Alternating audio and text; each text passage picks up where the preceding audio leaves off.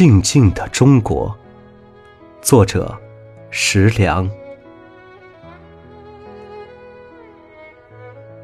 喧嚣的中国终于静下来了，躁动的社会终于静下来了，焦躁的国人也渐渐的静下来了。曾被人类关在笼子里的野生动物，终于成功的将人类也关在了笼子里。这就叫多行不义必自毙，这就是天道轮回。人类终于低下了那颗骄傲的头颅，开始静静的思考：我们还是地球之王吗？人类终于又一次深切的感受到了大自然的威力。人类在面对死亡的威胁时，才开始认真的反思，才知道缺乏敬畏的社会氛围是会导致更多的伤害，是会面临更多的风险的。贪婪的心正在被病毒净化。爱吃的嘴也正在被病毒惩罚。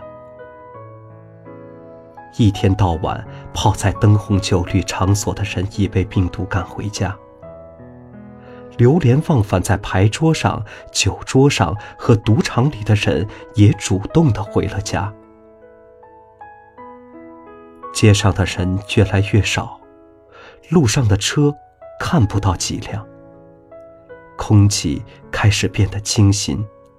雾霾也不见了踪影，天空越来越蓝，太阳越来越亮，家庭变得越来越温馨和睦，人们的心也变得越来越安静、淡定。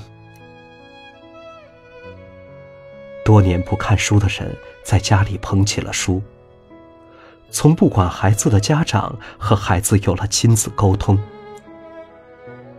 一年说不了几句话的夫妻打开了话匣，不知道孝敬老人的子女也开始尽孝道。病毒给人类上了生动且深刻的一课，它让我们懂得了敬畏，它也让我们知道了什么叫岁月静好，它更让我们感受到了人间真爱。它让我们渐渐走上了爱的回归之路。我们真的应该感恩这个敌人。我们需要这样的敌人，经常给我们提醒，给我们赋能。病毒不会那么快的离去，它需要看到人类好习惯的养成。病毒也不会一直肆虐下去。因为人类的爱会凝聚更大的力量，让病毒远离。时间会告诉我们一切，时间也将证明什么才是对的。我真的很喜欢静静的中国。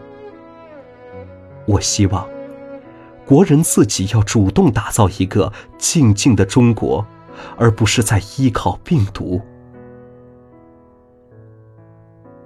静静的中国，真好。